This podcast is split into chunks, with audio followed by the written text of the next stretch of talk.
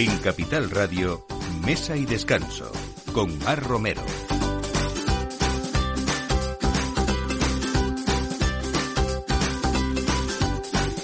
Buenos días, esta es la hora del aperitivo en mesa y descanso, un domingo más con ustedes aquí desde Capital Radio y casi algunos seguro que preparando las maletas o emprendiendo viaje y si ya lo han hecho, pues ya saben, con cuidado en esa carretera y nosotros intentaremos que ustedes eh, se lo pasen bien o se entretengan al menos a lo largo de esta hora en las que, como siempre, ya saben, le ponemos la mesa. Hoy vamos a hablar con ese gurú nuestro que tenemos en mesa y descanso, que es Andrés Proensa, un experto periodista especializado en vinos y bueno, empieza la primavera o ya estamos en ella, así que qué mejor momento para que nos hable de cómo cambian los gustos según las temporadas, que nos hable también de ese nuevo número de su revista Planeta Vino y, por ejemplo, por qué pedir o no vinos desalcoholizados o vinos sin alcohol. Algunos de estos temas vamos a hablar con él.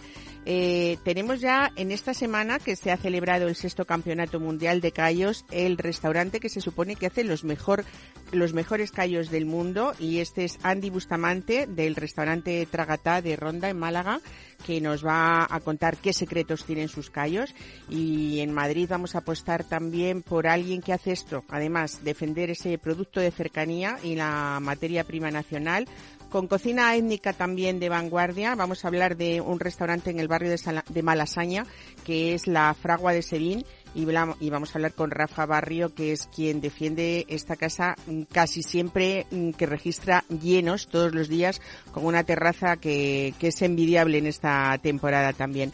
Vamos a hablar, estamos también, aparte de nuestra Semana Santa, en estas, en esta temporada del Ramadán musulmán y vamos a ver cómo mm, eh, hay una empresa española que, que alcanza ya en exportaciones pues pues muchos una cantidad importante de dinero y son las cecinas Nieto que, mm, bueno, pues hacen esta cecina 100% halal eh, en una, con una capacidad de más de 320.000 kilos y que tiene pues importantes clientes eh, en todos estos eh, países y en el nuestro también, por supuesto, quien, quien sigue esas costumbres. Y hablando de primavera, cerramos para sugerirles este viaje importante porque los cerezos del Valle del Jerte eh, pues ya han dado comienzo eh, con eso de ese espectáculo eh, que yo creo que es uno de los más bonitos, hablando de naturaleza, en ese valle que se tiñe de blanco y que ya anuncia también las cerezas y las pecotas que van a llegar en pocas semanas. Así que vamos a hablar con José Antonio Tierno, que es el presidente de esta denominación de origen, cereza del Jerte. Pues todo esto a partir de ahora, si quieren acompañarnos, eh, con Félix Franco en la realización y quien les habla, Mar Romero. Bienvenidos a Mesa y Descanso.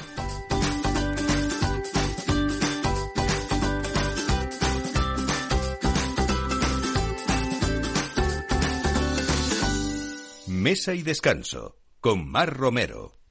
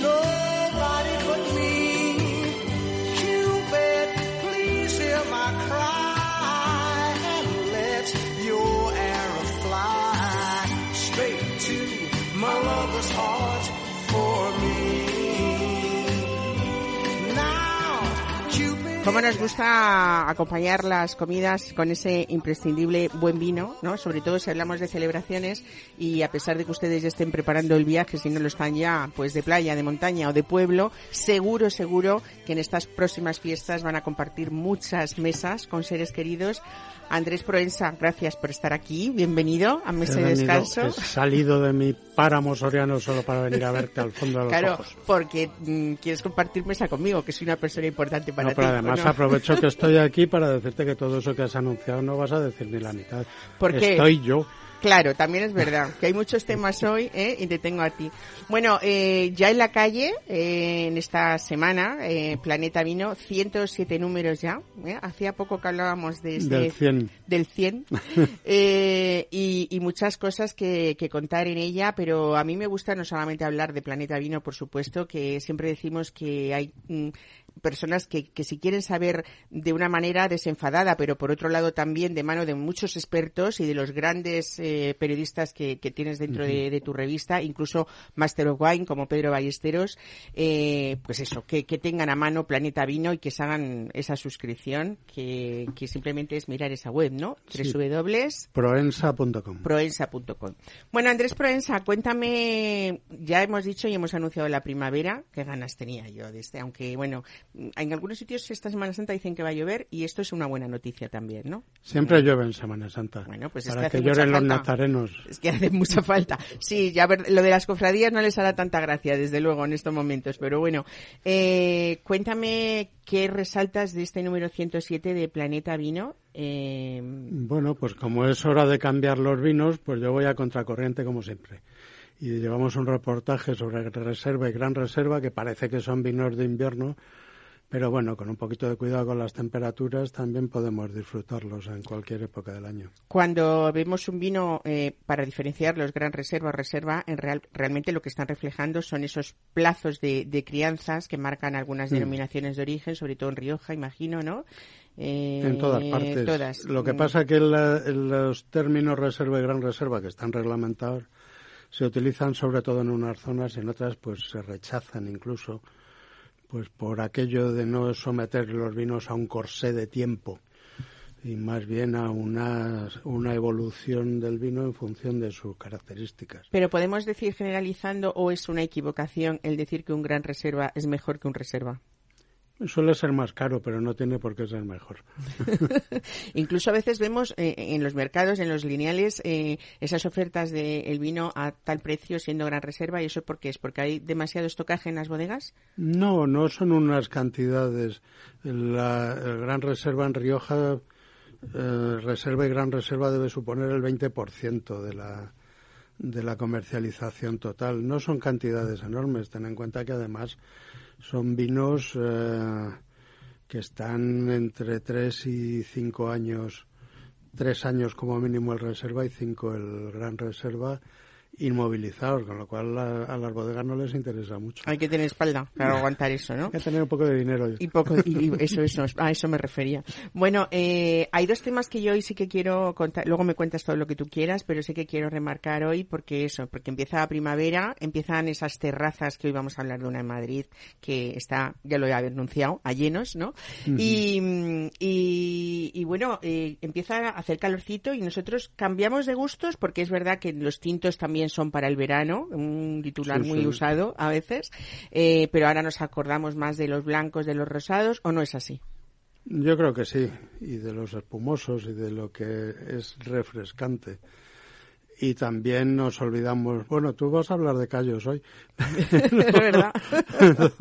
del ganador de, del concurso hay, mundial hay, de callos. Hay veces que puede apetecer eh, contrastar, refrescar el callo con un chacolí o con un espumoso, ¿no? Pero, pero parece que cuchara, busca ¿no? que busca un vino un poco más poderoso, pero no pasa nada con que el ambiente esté fresquito ya podemos tomar los vinos y los vinos a la temperatura adecuada, ¿no? Uh -huh. Es en el momento en el que vemos en muchas publicaciones, pues eh, esos eh, artículos o esos reportajes sobre sobre rosados. Ha cambiado la moda en nuestros gustos, me refiero del español. Eh, ¿Nos gustan más los rosados que hace cinco años o diez? Mm, son mejores rosados que hace cinco años o diez. Eh, pero yo creo que no ha subido significativamente el consumo porque sigue siendo. Eh, mira, la semana pasada hubo un salón de rosados y el compañero que lo organizaba. Enrique me Caldús, vamos a nombrarlo. Me puso en un, en un WhatsApp. Eh, ven si te apetece tomar unos rosaditos ricos. Y le contesté, yo no bebo nada en hito, ni blanquitos ni vinitos. Ni vinitos yo solo pedazo de vinos. y entonces no me interesa un rosadito.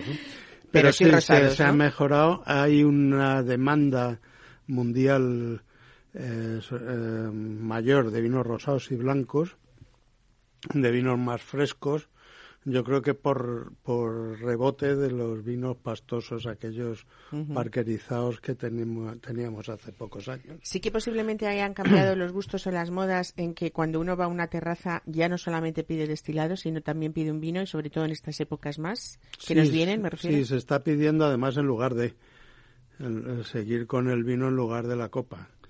Eh, bueno, pues hay momentos para todo, ¿no? Pero, Incluso para vinos desalcoholizados.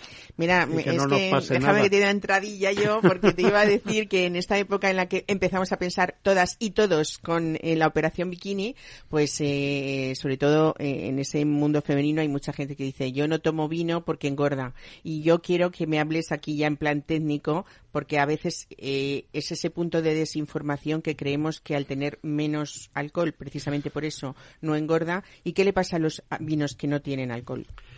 Pues para empezar, que se pueden llamar vino. bueno, no, se deberían llamar vino si tienen menos de 9 grados, ¿no? No, desde la OCM del 21 ya se pueden llamar vinos desalcoholizados o parcialmente desalcoholizados. En fin, vino sin alcohol es como un jardín sin flores, iba a decir como, como música y militar, pero, pero algo militar se podría enfadar. Mira, déjame que voy a, voy a dar la bienvenida a Rafa Barrio. Rafa, buenos días, bienvenido, porque así te, te puedes reír con Andrés así a, a, pulmón abierto. ¿eh? Bueno, Rafa Barrio es el eh, propietario de, de esa fragua de Sevín que estábamos anunciando al principio del programa eh, en el barrio de, de Malasaña y que, bueno, pues tiene mucha enjundia de lo que luego hablaremos y una terraza que el otro día yo ya comprobé que estaba hasta arriba, pero le pasa en primavera, verano, otoño, invierno, ¿no? Afortunadamente. Bueno, eh, te reías por eso, ¿no? Porque decías que, claro, tú estás de acuerdo en que un vino desalcoholizado es como un jardín sin flores, pero sobre todo porque corrígeme si me equivoco y no quiero ofender a nadie, eh, cuando alguien toma un vino o otra cosa, me da igual en el mundo gastronómico también, es para disfrutar y a veces esos sabores se pierden. Esos sabores que tenemos conceptuados de vino, ¿no? Ah. De frescura. Esta semana ha habido una reunión que ha convocado la Federación Española del Vino, esa es la mayor patronal del vino de España. Nos dieron a probar ocho o diez vinos. Eh, de eso y todavía me estoy recuperando. Quiero decir que, bueno, eh, se elaboran, eh, desde luego no son vinos naturales, es todo lo contrario, porque tiene muchísima manipulación, porque primero se extraen los aromas, luego se elimina el alcohol a lo que queda se le añaden los aromas que has extraído y aquello es... ¿Y se le añade cuánto, no, ¿y cuántos gramos de azúcar por litro, de media más Depende o menos? del vino, pero te encuentras con 40 y 50 gramos de azúcar. O sea, un jarabe. Eh, bueno, la acidez también le pegan como es debido, con lo cual Pero, se equilibra porque tiene que resultar fresco. Voy a hacer una mala comparación porque hay eh, vinos de Pedro Ximénez en los que a la vez hay frescura eh, y, muchísima calidad, por supuesto, pero nos espanta a veces pensar que ese vino de postre, normalmente de postre, o con quesos azules o tal, eh, nos lo tomamos precisamente por esa cantidad de azúcar. Estoy haciendo un poco la comparación de hacer una elección de un vino sin alcohol para no engordar cuando lo que nos estamos metiendo son, que quede claro esto, ¿no? Muchísimos gramos de azúcar. Sí, bueno, están eh, informando sobre las calorías y hay unas tablas y demás es algo menos calórico que el alcohol al parecer. Yo, mm, pero bueno, también adelgazas, ¿eh? Por, a base de llantos, lo pierdes en lágrimas. Porque aquello es que, eh, bueno, también hay cosas que meten en brick y le llaman vino. Entonces, eh, es un subproducto. Es un subproducto. Yo creo que si lo que quieres es disfrutar, no ese es el camino. Eh, al menos según están ahora. Es verdad que hay veces que te puede dar una hepatitis y no puedes tomar alcohol, Y entonces, bueno, y bueno aquí siempre se habla de moderación, de salud, ¿no? Parecido con el vino es pura coincidencia, ya te lo digo yo. Bueno, yo quería aclarar un poco esto contigo porque al fin y al cabo eres una persona versada en estos temas y, y, uno pues quiere a veces... Entramos en en Semana de Pasión, pero bueno, yo no sufro, sufro lo menos posible.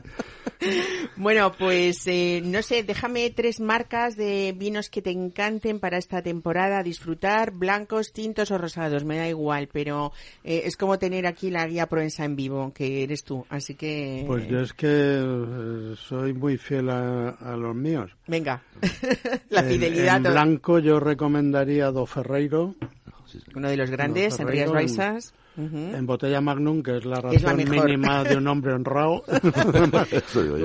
Desde esa bodega hay una frase muy famosa que tú la sabrás, ¿no? Que la que, que la, el tamaño Magnum es el ideal entre dos personas cuando una no bebe, ¿no? O sea, cuando una bebe poco o no bebe. no sé si está de acuerdo Rafa, pero yo creo que sí, hablando de Ferreiro seguro, Y en la elección del vino también. y luego, bueno, pues mira, nos dejó Paco Rodero esta semana y bueno, en, brindaremos un abrazo para esa familia familia con y un, nuestro cariño también. Pues con un picón o con el nogal o con cualquiera de los tintos de, de Ribera del Duero que, que hacen, que siguen haciendo, que su Conchita y Estefanía seguirán en la senda, ¿no? Y también para el verano, pues, ¿por qué no un espumoso, ¿no? Un Ars Colecta de Codorneo que están bastante bien. Es una colección completa, no son muy baratos, Mm, valen dinero pero son baratos. O el Turó de Mota de Recaredo, que son mm, cavas o espumosos eh, mejores que muchos champanes. ¿eh? Bueno, remátame con un rosado, porque si no me pierdo el argumento. Venga. Es que estaba pensando en Arbayún, pero no sé si van a encontrar todavía algún Arbayún porque de los que hacía Fernando Chivite, ¿no? Qué grande, qué grande el vino y qué grande autor de vinos. Pero vamos, hay vinos de, de Gonzalo Celayeta de Navarra hace unos rosados extraordinarios y tintos frescos también muy buenos. En fin, es que me pones en un aprieto porque he probado hasta algún chacolí rico. ¿Qué te ha gustado? Ah, cómo cambian los tiempos, sé ¿eh? qué bien se está no, cómo cambia el chacolí. ¿Cómo se, porque, hay, porque hay gente que lo está haciendo muy, muy, muy bien. Es cada vez más vino y menos acidillo. Pues Andrés Provenza, te dejo que sé que hoy tienes compromisos, eh, hoy domingo tarde. Tengo que afrontar, mientras otros vuelven yo voy. Venga, cuando tú vas, yo vengo pues eso. Feliz Semana Santa. si ¿eh? tú me dices ven, lo dejo todo. Gracias, ya lo sé. Igual es lo mismo, es mutuo. Gracias, un abrazo.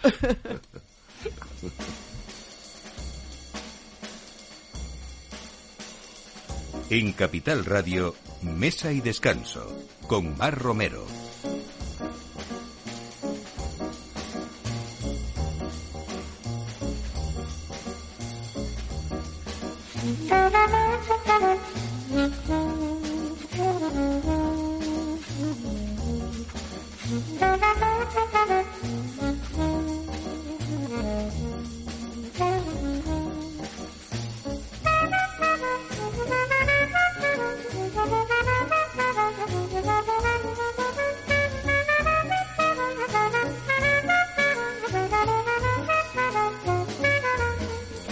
Bueno, pues hablamos ahora de uno de los platos más tradicionales y he dicho yo en alguna ocasión que a veces hay platos por los que intentamos medir la calidad de esas tabernas a las que acudimos pueden ser las croquetas, puede ser la ensaladilla rusa o pueden ser los callos, ¿por qué no? no? En esta semana que acaba de, pasar eh, se ha celebrado el sexto campeonato mundial de callos en un lugar, en el restaurante La Guisandera de, Piñera, que es todo un clásico en, en, Madrid y que vela además también por mantener vivas esas recetas tradicionales que, deben perdurar en nuestro recetario. Y ahí se ha celebrado eh, esta, este este, este, concurso que, mm, bueno, ha habido muchos finalistas de Madrid, de Galicia, de Rioja, de Andalucía, de Asturias, incluso de México. Y lo ha ganado Andy Bustamante del restaurante Tragatá de Ronda, de Málaga. Andy, buenos días, bienvenido a Mesa y Descanso. Hola, buenos días. Eh, ¿Qué tal? Bueno, felicidades sobre todo. ¿eh? Eh, Muchas gracias porque, bueno, se cumplen seis ediciones, como estamos contando, de este Campeonato Mundial de, de Callos que organiza el cocinero asturiano Pedro Martino. Eh, y bueno, parece ser que sorprendiste al jurado con un plato de callos que es una receta actualizada de los de los que se hacían en Can Raimi, el restaurante eh, de los padres del cocinero que mm, Benito Gómez, que Benito Gómez es el cocinero de Bardal, que también tiene en Ronda dos estrellas Michelin, ¿no? Sí, sí. Es mi jefe de cocina y nada, eh, me ha enseñado la receta de su madre, la verdad. Pues, pues, pues muy generoso Benito y tú lo debes haber bordado, ¿no? ¿Estará contento él o no? La verdad que estamos súper contentos y es súper más porque ha llevado los callos de su madre a, todo lo alto. Aunque me ha enseñado la receta, todo a toda la perfección. La verdad que estamos súper contentos de haber ganado este premio. Qué bueno, Andy. Teníais un jurado, tenías un jurado pues importante de reconocidos cocineros, periodistas también eh, como Diego Guerrero, eh, como por ejemplo eh, Javier eh, Muñoz también, y, bueno, personas expertas como Fernando Idobro, como Benjamín Lana, ¿no? Y Monse Benjamín Lana, sí. Hubo mucho, los jurados estaban potentes, ¿no? nosotros salimos en el casi penúltimo de los 17 y la verdad que estábamos nerviosos porque imagínate, puesto 16, salí ya los jurados están cansados de probar callos. bueno, esa es su labor, ¿eh? Si eres jurado tiene que estar dispuesto a, repetir ahí, a, probar todo. probando todo, ¿no? y muchos nervios y nada. Pero lo abordamos y estamos muy contentos de habernos traído el premio aquí a Tragatá y al pueblo de Ronda estamos muy contentos de habernos traído este premio. Qué bueno, podríamos decir, como, como hemos comentado, que, que estos callos son de, de Can Raimi, de, de la madre de Benito Gómez, o sea, que podríamos decir eh, que son tres generaciones ya, aunque te meto ahí también eh, haciendo esos, esa, esa receta, ¿no? Sí, sí, eh, los padres de Benito en Barcelona tenían un restaurante chico y era un era platos tradicionales, como es él que hace platos tradicionales y nada, lo subimos ahí probando, innovando, ¿no? Y lo hemos mejorado un poco más, o sea, le hemos puesto jamón ibérico por arriba solamente para darle el toque final y, la madre Benito. ¿Y qué diferencia me podrías decir que hay? Porque, por ejemplo, los callos en Asturias pues se hacen como más cortitos, más pequeñitos, en Galicia se le aportan garbanzos, eh, en Madrid son mucho de morro eh, y de pata, y si no, no, tenemos morro, pues como que los callos... Eh, ¿Qué le diferenciaría tus callos de, otros o principalmente? la, verdad que nosotros hacemos los callos de toda la vida. Lo que pasa que todos lo hacemos diferente, cada eh, cada, región no uno más corto, uno más largo. Nosotros lo hacemos no, tamaños normales para que sepa callo, ¿no? Cuando tú lo cortas, eh, sepa, ¿no? Por eso tenemos un tamaño un poquito bien. y, y entonces, pues, los, eh, solamente ponemos callos, no ponemos garbanzos ni nada por el estilo. No, ponemos, ponemos los callos, ponemos los morros y ponemos la pata ponemos unos choricitos y morcilla solamente la marcamos para darle el sabor ahumado. Lo importante de los callos, dicen Andy, que es que se, que se te peguen un poco los labios, ¿no? Que eso está ahí, esa salsa contundente y rica. Bueno, supongo que tanto Benito como tú, eh, Benito Gómez, eh, tenéis claro que vais a recibir a partir de ahora muchas visitas en Tragatá, en Ronda, eh, pero, pero que muchas de esas visitas van a pedir estos callos, aunque llegue la primavera, como estamos ya, o, llegue el verano, ¿no? Todavía no lo tenemos claro si lo vamos a tener en, en verano, ¿no? Porque ya se acerca el verano y comete unos callos en verano. En, ronda tela, ¿eh? Sí, es verdad.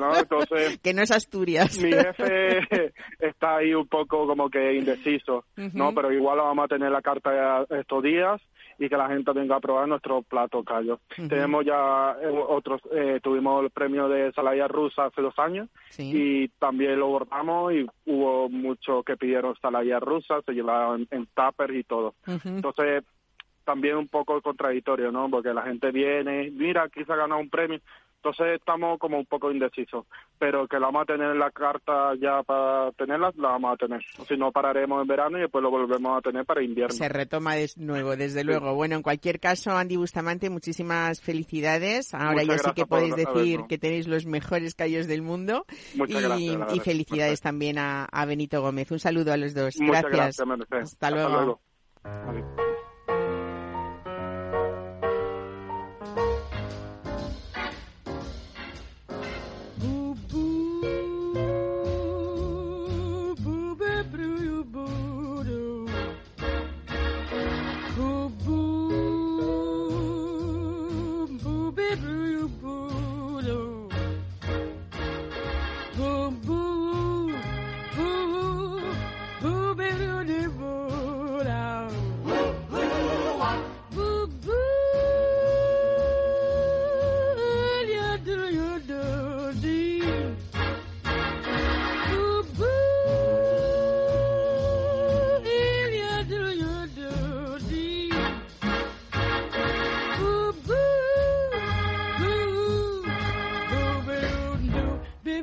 Mesa y Descanso con Mar Romero.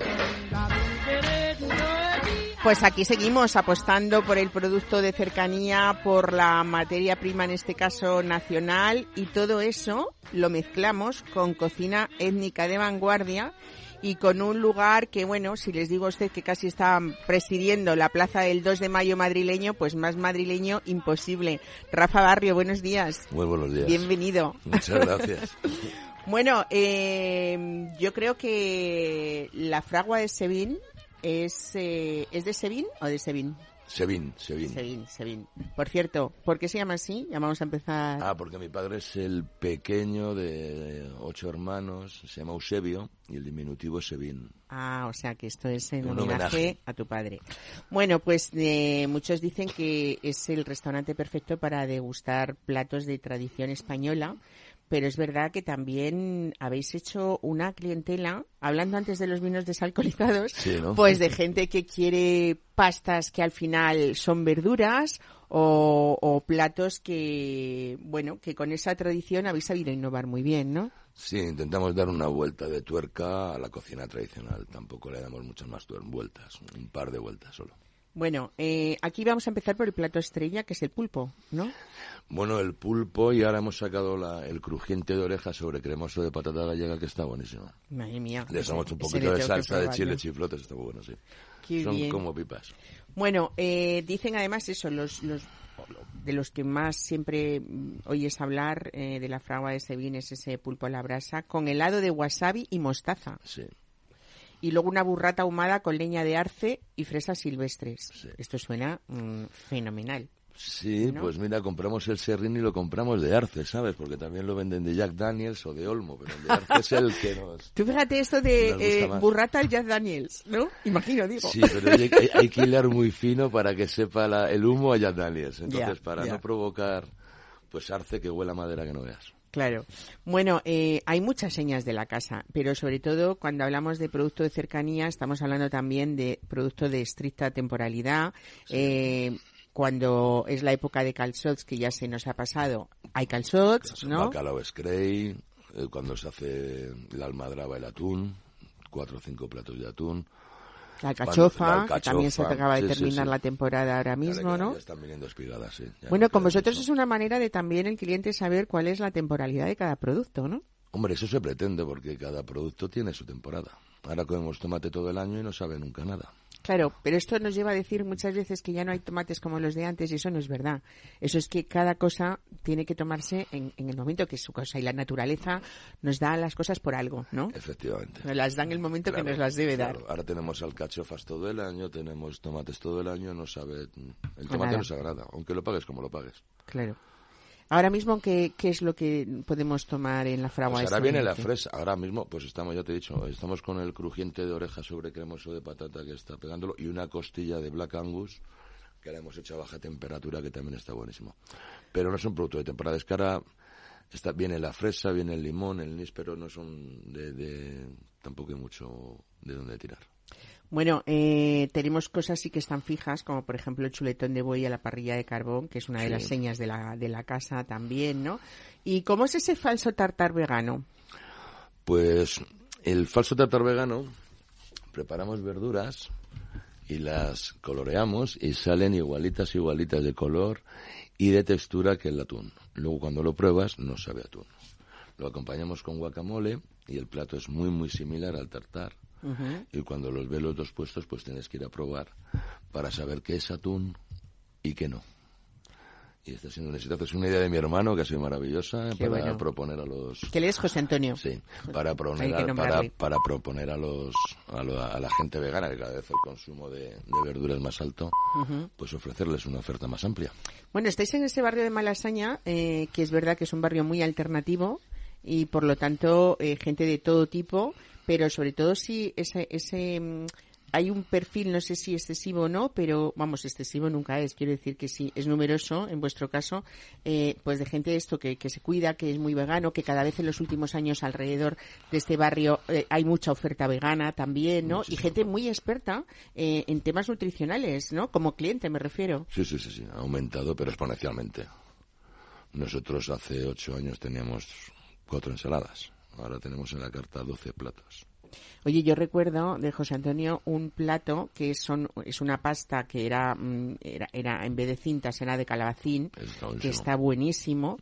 Y otras de las cosas que se habla mucho de la fragua de Sevilla es que mucha gente va a compartir porque sois como muy generosos en las raciones. Hay que tener cuidado al pedir, ¿no? ¿Eso es verdad o no? Bueno, eh, mm, sabes, venimos de una educación que lo primero es comer. Entonces, lo que me dijo mi padre, dice, hombre, que te pase cualquier cosa, pero que no salgan de aquí y se coman un bocadillo de calamares, ¿no? Pues entonces procuramos seguir el consejo y tú comes, comes. O sea, me refiero, las raciones tienen que ser, pues hombre, que se comparta para tres por lo menos, que se comparta bien. Bueno, eh, hay algo que sí que también es diferenciador de la casa, que en la que si uno intenta informarse sobre la fragua de Sevilla, siempre hay personas que están hablando de ese trato que tenéis de vuestro personal hacia el cliente, ¿no? Y sobre todo también esos precios, mm, pues asequibles, ¿no? Que... Sí. Tienes que soportar la subida de los precios, tienes que subirlos, pero subirlos lo, lo justo, porque si no, no, no puede tomar nadie nada, se hace excesivamente caro. Hombre, y lo de mm, ser amables con el cliente es que yo alucino. ¿Qué menos? Ya. Es que, O sea, que que menos que barata allá- es la, la educación, ¿verdad? Claro que a menos, veces ¿no? no O sea, se- tú vas a un sitio a pasar tu ocio. Claro. Pues la gente que nos dedicamos a darte tu ocio, podemos venderte cualquier cosa, pero no te podemos tratar mal. Me parece lo último, es que parece como que ahora es maravilloso que te traten bien cuando es obligación o, o necesidad. ¿no? Claro, sí, sí, bueno, como lo de la educación, ¿no? ¿Y ¿Qué Sí, persona sí. más educada? Bueno, claro, es que es lo mínimo, ¿no? Pero, pero bueno, es Claro. así como estamos. Bueno, eh, eh, ¿cuántos años lleva, lleva abierta en la fragua de Sevilla? Desde el 2005, junio de 2005. Empezamos Está- la obra en el 2003. Buah, O sea, fue la dentro de obra poco vais a cumplir 20 años del ya. 20 años ya, madre 20 mía. años. Bueno, la verdad es que en este tiempo os habéis hecho, tanto vosotros como vuestra comida, tan populares que desde luego hay que reservar, está claro, ¿no? Sí, los fines de semana hay que reservar con, con una semana de antelación. Los días de diario todavía no, pero estamos trabajando para que los días de diario también. Bueno, los días de diario también me imagino que esa terraza es como muy golosa, ¿no? Sí, es que cuando se abre la terraza, ah, o sea, cuando la terraza empieza a funcionar, pues el mundo se para. O sea, todas las terrazas están llenas, las nuestras y de nuestros compañeros. Y cada vez el público quiere más terraza y hay que cuidar más ese- esa oferta gastronómica de terraza, esa oferta, todo eso. Bueno, esa oferta y luego después eh, esa posibilidad de tomar cócteles incluso a media tarde, después de la cena, ¿no? Claro. Es que son muy completitos. Eh, procuramos tocar todos los palos que nos dejan, ¿sabes? Los cócteles tampoco son, a ver si me entiendes, son unos cócteles muy, muy, muy normales. No, no son los clásicos y no, no intentamos ni innovar ni avanzar con los cócteles. Sota, caballo y rey, pero hombre, te da la oportunidad de, Bueno, lo, lo cierto es que hablando de la terraza, realmente es uno de vuestros puntos fuertes, ¿no? Sí. Porque poder cenar a la terraza, al aire libre, ahora que están estas temperaturas, que no hay demasiado frío ni demasiado calor, aunque este año se nos ha adelantado el calor, pero claro, es algo mm, como, como que, Sí, que está sí, demandadísimo, ¿no? No, muy demandado. O sea, y el público cada vez quiere más calle y entrar dentro también, pero ya cuando las temperaturas son excesivas. Si no, se meten fuera. Aunque sea con abrigo o como sea, pero se quedan Es que fuera. después del, de- de- del- del COVID desgraciado, realmente a la gente le da igual eh, pasar frío, pero también es verdad, ¿no? No, Lo- sí que un observaréis sí que ha eh, habido un cambio. de gustos y de todo, ¿no? Y de horas, Mar, y de horas. La gente ahora cena antes, se va antes, come antes, se va Bueno, esto es una antes. costumbre que a mí no me parece tan mal cuando se empezó a abrir la hostelería en los momentos inmediatos después del COVID, que se dejaba en Madrid al menos eh, empezar a las 8 y la gente, pues eso, reservaba a las 8, reservaba a las 9. Y cuando volvíamos a casa a las 11 de la noche, después de una cena, once y media, decía, oye, pues esto no está tan mal. No, no, no, no. Esto de res- eh, hubiera sido impensable que alguien para cenar, bueno, tú me lo puedes decir mejor sí. que nadie, de eh, que os reservaran a las ocho, ocho y media de la tarde, ¿no? No, no, ahora, ahora es así y además que viene muy bien para los horarios de todos. Claro. Los horarios de la gente que está trabajando, de la gente de cocina, de sala y también viene muy bien porque dormimos todos más. O No, y que la gente, claro, luego tiene que cerrar el restaurante después de que se vaya la clientela, luego llegar a su casa y aquello se convertía también en llegar a, como mínimo a las 2 de la mañana en tu casa, ¿no? Claro, pero tú date cuenta que ahora hay muchos restaurantes que están incorporando la música. Porque antes era, salimos a cenar, salimos a la una y media y, se lo- y la gente va a los pubs o discotecas. Ahora salen de cenar a las once y media, se van a los pasos de la discoteca o a casa. Hemos dejado todo ese margen al ocio nocturno, que está fenomenal. Y ya estáis todos uno- contentos. Y estamos todos contentos. Qué bien. Sí, porque todo, tocamos todos los palos gastronómicos, todos los palos de fiesta y luego más fiesta, no, no, no, ya no. Eso ya no. Eso ya Ahí no. llegáis. Bueno, no hemos hablado eh, de ese cuidado que tenéis, hemos hablado de, de este cuidado gastronómico, de ese cuidado. eh, bueno, la decoración también hay mucha gente que le encanta esa parte y esa mezcla de modernidad, de tradición en esos diferentes ambientes que, que tenéis. El tomar unas tapas primero en la zona de la barra es como el ser reclamo para después decir, oye, me quedo a comer o me quedo a cenar, porque ya estáis un poco enseñando ahí lo que es vuestra esencia, ¿no? Sí, sí, hemos dejado la carta, además toda la carta similar, para que tú entres y en la barra, te, si te quieres tomar un aperitivo en el caso fa- muy probable es que luego digas, oye, me pones mesa, que ya me siento. Que ya me quedo aquí, que me has conquistado. Ponme un segundo. Pues hombre, procuramos, procuramos. Y hay algo de lo que teníamos que hablar, que te reías mucho cuando estaba aquí Andrés Proensa, pero si hay algo que destacar de vosotros también es ese amor por el vino, ese cuidado en el vino y esa bodega que tenéis mm, con una selección de referencias mm, muy destacables, ¿no? Mucho que- curro, mucho, que- eso es mucho curro. Sí, sí, mucho- porque parece mentira, pero, pero hay que hacer esa bodega, hay que cuidarla, hay que reponerla, hay que, ¿no? Esa función de sumillería no es tan fácil como el hecho simplemente de servir un vino, ¿no? Eh, luego hay una cosa que me gusta mucho de la fragua de Saín, eh, que son esos vinos por copas que tenéis de altura, me refiero. Que esto no es, quiere usted, como decía Andrés, ni un Riojita ni un Riverita, con todos mis respetos a esas denominaciones de origen, que hay grandísimos vinos, sino que encontráis referencias de, oye, ¿cómo está este vino aquí por copas, no? Esto es una de las Sí, cosas. sí, sí. Por eso es lo que te digo, que es que hay que probar mucho. Claro. Y, y, bueno, también intentar hacer lo que a ti te gusta y lo que a la gente crees que va a demandar.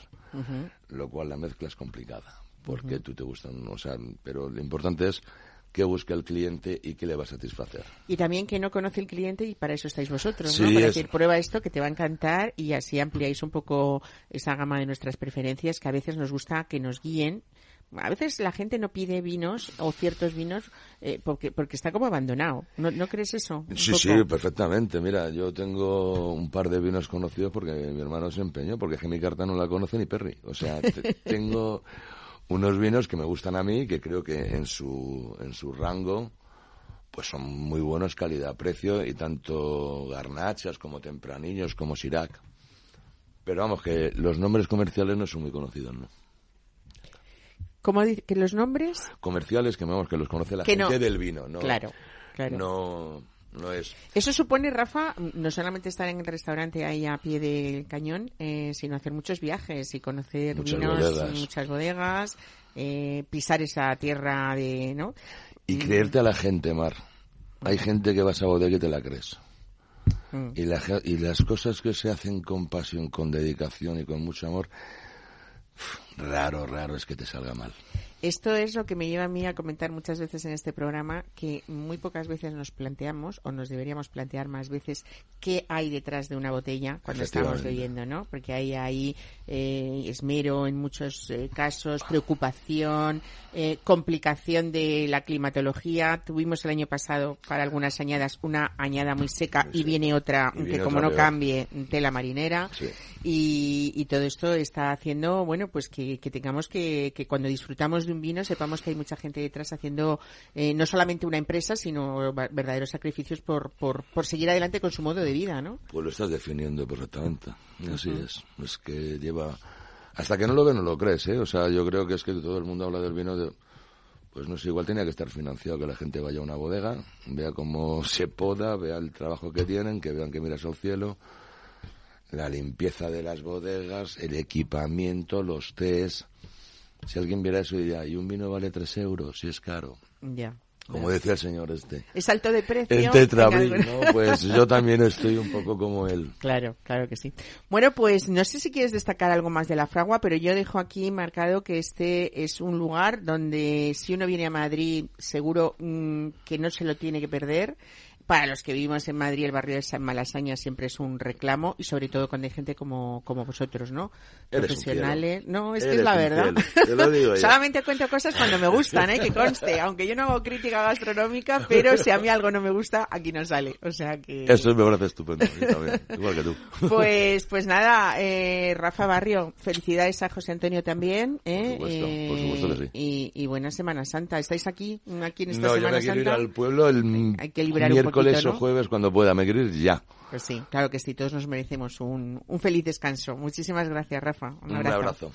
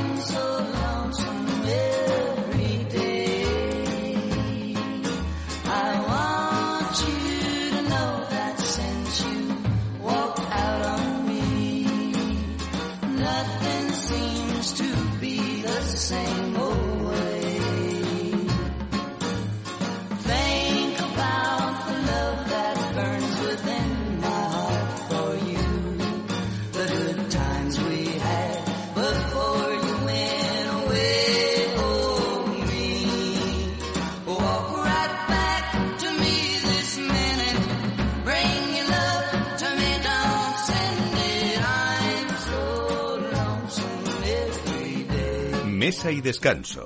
Capital Radio. Pues les decíamos al principio del programa que estamos ya en vísperas de esta nuestra Semana Santa, pero también hace pocos días que arrancaba el Ramadán, ese mes sagrado para el Islam, y es esa fecha que también varía cada año dependiendo del mes lunar. Y por supuesto hablamos siempre de ese ayuno que tiene lugar en, e- estas eh, en esta religión, en estas costumbres todos los días del mes, desde el amanecer hasta el anochecer, y por supuesto eh, pues todas esas costumbres gastronómicas también que en algunos casos eh, nos unen y en otras cosas nos, nos diferencian, ¿no? Vamos a hablar de, de una empresa que cuenta con la única fábrica de España de cecina que es indicación geográfica protegida de León 100% halal. Halal. Eh, Conchi Nieto está al frente de la empresa junto a su hermano y es, en este caso, ella es responsable de, de exportación. Conchi, buenos días, bienvenida a Mesa y Descanso. Hola, buenos días a ti y a todos los oyentes. Gracias. Bueno, hablando de cecina y además de indicación geográfica protegida de, León, eh, la cecina para los musulmanes es, podríamos decir, su jamón, ¿no? Además, yo creo que incluso esta carne en salazón es conocida fuera de España como, como el jamón de vaca, ¿no?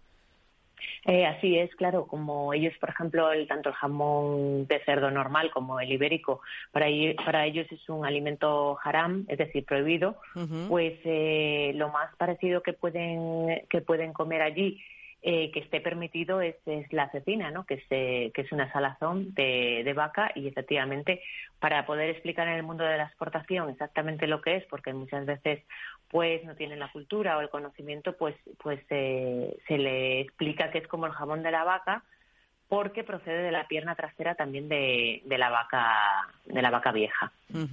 Bueno, eh, claro, según eh, datos, eh, se, se, se espera que el gasto en alimentación halal alcance los 1,67 billones con B de dólares a nivel mundial en 2025. Esto mm, da el significado de, de la, de la importancia que tiene el consumo en esta alimentación. Y vosotros, Cecinas Nieto, solicitasteis la, la certificación halal porque muchos países musulmanes, como, pues como Qatar o como Arabia Saudita, eh, son como muy exigentes con la elaboración de estos alimentos que, que importan, ¿no?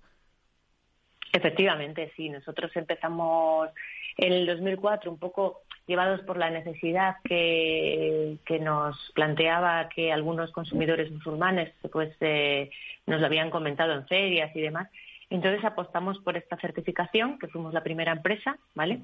Y, y bueno, pues eh, poco a poco fuimos eh, abriendo mercado, tanto en España y Europa como, como en terceros países.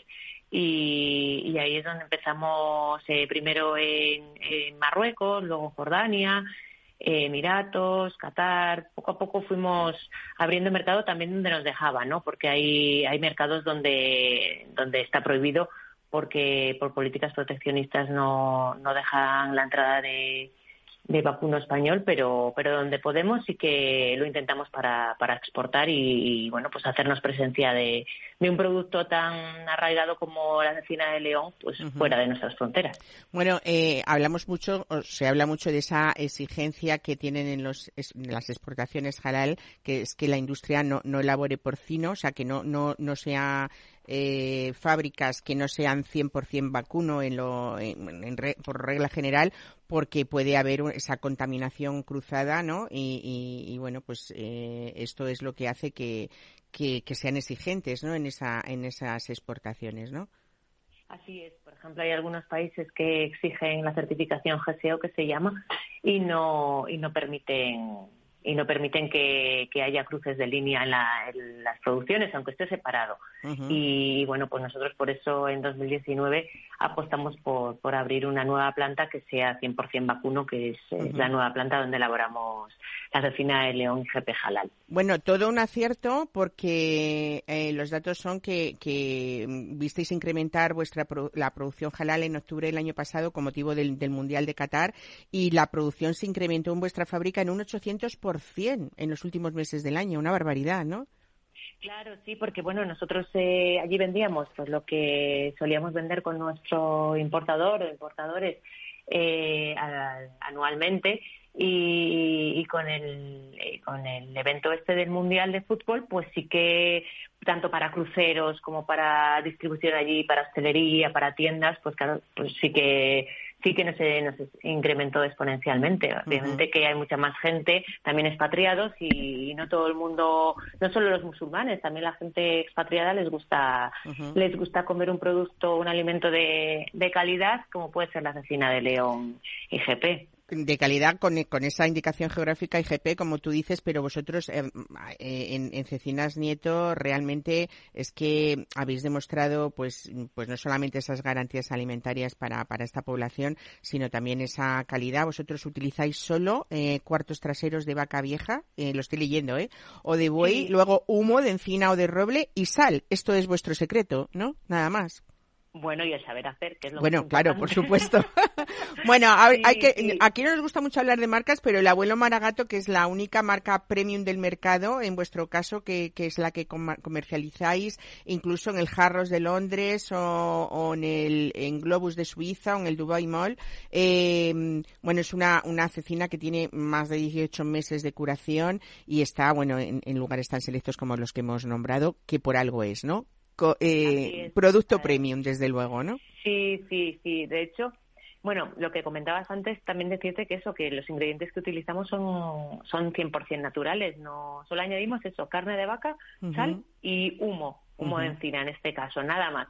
Y respecto a la premium, pues lo que has dicho, no te voy a decir nada más porque lo has dicho todo, pero sí que te quería puntualizar o añadir que, que con esa misma marca obtuvimos en el 2019 el, el, premio más prestigioso que se puede dar dentro de los Oscars de la alimentación que, que nos lo concedieron en los Great Taste de Londres, uh -huh. que fue el, el Golden Fork, que es el tenedor de oro al mejor producto importado que uh -huh. fue el único español que lo obtuvo y bueno pues estamos muy orgullosos de, de poder haber bueno de conseguir ese ese premio qué bien pues nada felicidades por eso también y, y nada decir también que aunque sea tiempo de ayuno en el en el Ramadán eh, también hay exquisitas recetas que, que se hacen ¿no? y, y, hay muchos chefs marroquíes que están haciendo pues pues recetas magníficas con esta cecina indicación geográfica protegida de, de León así que pues nada Conchi Nieto, muchísimas gracias por contarnos todo esto y saber además que, que bueno, pues que es una, un mercado en alza y que cada vez se, se gasta muchísimo más eh, en este, en este tipo de, de, alimentación que habéis sabido ver ese nicho de mercado para, para vuestra producción. Así que enhorabuena. Gracias. Muchas gracias a ti y al programa por, por dejarnos igualmente, por dejarnos un poco explicar lo que es eh, la cecina de León y GP Halal. Muy bien, un abrazo. un abrazo, hasta luego. Hasta luego.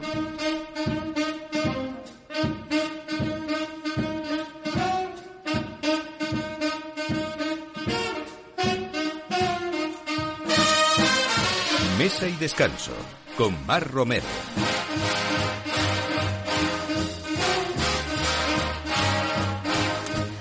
Bueno, les contaba yo que uno de los paisajes más bonitos, y con esto vamos a cerrar hoy el programa, que se pueden ver, eh, a veces uno si nos ponen fotos no sabemos si estamos en el Valle del Jerte o en Japón, pero aquí está ya la floración de este cerezo que se enmarca dentro de la fiesta eh, de- del cerezo de flor del Valle del Jerte, que se inició además el 17 de marzo en Navaconcejo eh, con un programa de actividades importantes y que se va a prolongar hasta el próximo 1 de abril para quien quiera eh, pues acudir a esta fiesta que está declarada de interés turístico nacional y que supone esto, la bienvenida a la primavera. Es una cita de referencia para, para los amantes de la naturaleza y para también los amantes del medio rural. Hoy tenemos con nosotros a José Antonio Tierno, que es el presidente de la denominación de origen Cereza del Jerte. José Antonio, buenos días. Bienvenido a Mesa y Descanso. Hola, buenos días más.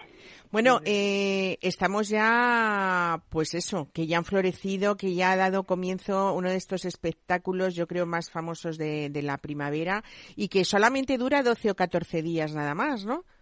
Pues sí, aproximadamente. Depende del año, depende de, la, de las condiciones meteorológicas, eh, pero sí, se estima eso entre 10, 12 días eh, que se puede disfrutar. A ver, hay mucha variabilidad de, de, de- de fincas a diferentes altitudes, pero lo que es la ver la plena floración, pues, eh, pues Es un sí, 10 espectáculo, días, desde luego. 10, 12 días. Bueno, esto lo que anuncia, eh, cuando ya se nos acaba el espectáculo de la flor, nos viene algo todavía eh, para consolarnos, que es tomar uno de los frutas más ricas que, que tenemos en, en España, con denominación de origen, que es la cereza del Jerte, y que después ya van a llegar eh, en, en pocas semanas. Las cerezas y las picotas, que son dos cosas diferentes, ¿no? Bueno, tenemos, eh, a ver, las picotas son cerezas, lo que pasa que sí es verdad que tienen unas características, son unas determinadas variedades de, de cereza con unas caracter- características que le diferencian de, de la cereza o es específicas de, de esas variedades, ¿no? Es la única especie Eh, que, que se desprende del árbol sin rabito, ¿no? Sin, esto es lo que tenemos que ver cuando llegamos a, a comprarlas. Eh, a ver, eh, eh, existe un poquito esta, esta, esta confusión, ¿no? Porque toda la cereza, si tú la dejas que, que madure en exceso, al final parte de ella la puedes coger sin, sin rabo, pero por un exceso de madurez. ¿vale? Pero la cereza picota sí que es verdad que la característica que tienen las variedades, sobre todo la hambrones, que es la variedad más representativa, la variedad agronómica de este, de este tipo de cereza, es que ella ya cuando va madurando eh, se desprende el rabo con, con mayor facilidad, queda eh, sellado lo que es la, la sutura que se, que se produce por el rabo y eh, le hace mantener pues todas las características y toda la, la calidad de, de esta fruta. ¿Vale? También es una fruta que tiene un mayor o una variedad que tiene un mayor contenido de azúcar, con lo cual tiene mayor sabor, una eh, eh, variedad dura, eh, en su sentido de, de, de crujiente, de, A mí eso es lo que más me gusta, ¿eh? La textura esa carnosa y cuando clavas Pues el diente esa, pues eso, eso que, que ese, ese, crack, ese crack ese que solamente pues característico de, de, estas variedades de la picota, ¿no? desde luego. Pero hay cerezas, pues aproximadamente a partir de ahora que florecen los cerezos, en 35 o 40 días, pues empezará a ver las primeras cerezas que se recolectan con pedúnculo, con rabo, que le llamamos nosotros aquí, el pedúnculo, y, y demás. Las picotas, lo que son las variedades picotas, pues suelen llegar aproximadamente a partir del 10, eh, 15 de, de, de junio. Bueno, José Antonio, una de las cosas más importantes, por supuesto, es esa fuente de salud porque contiene todo, vitaminas, hierro, es, es yo creo una gran cantidad de, antos- de antioxidantes sobre todo. Melatonina. Claro, pero todo esto yo creo que es parte también de ese cultivo natural y, y esa recogida de manera tradicional que hace que, que todas esas propiedades resalten, ¿no?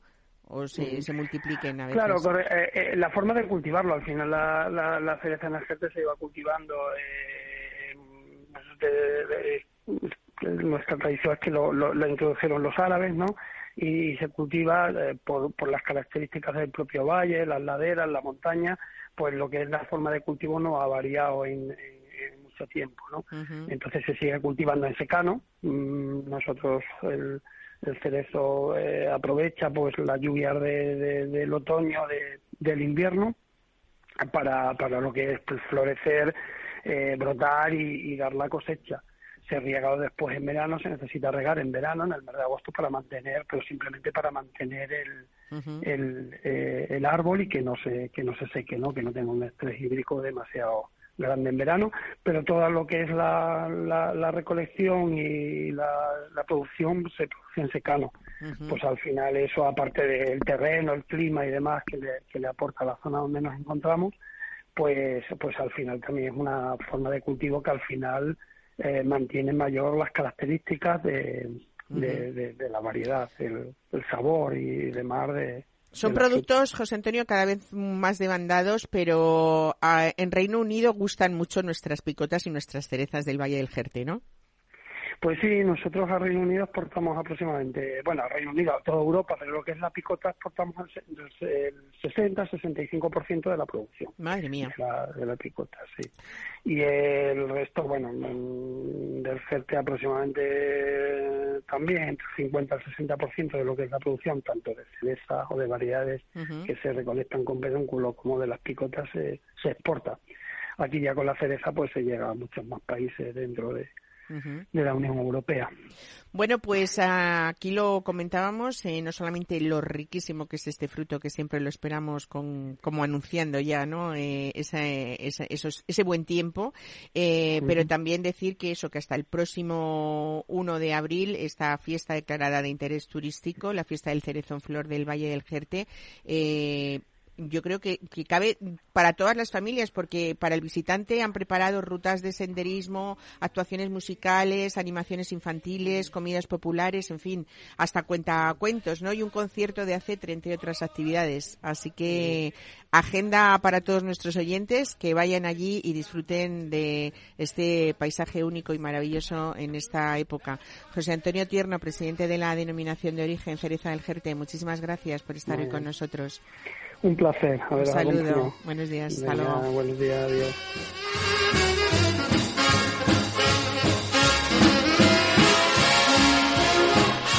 Pues aquí las dejamos, preparando las maletas a algunos y los que hayan emprendido ya viaje, que tengan mucho cuidado con esa carretera, disfruten, lo importante es volver, como vamos a hacer Félix Franco en la realización y Mar Romero, que han estado con ustedes y que seguiremos aquí el domingo que viene. Pásenlo muy bien. En Capital Radio, Mesa y Descanso, con Mar Romero.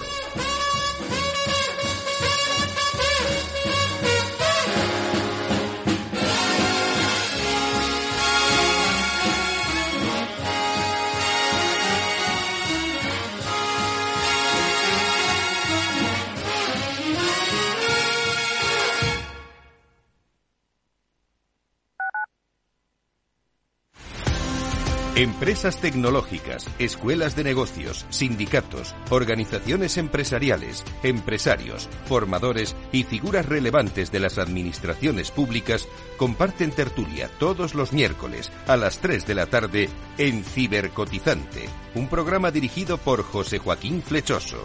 Cibercotizante, la digitalización desde una óptica diferente. Capital Radio.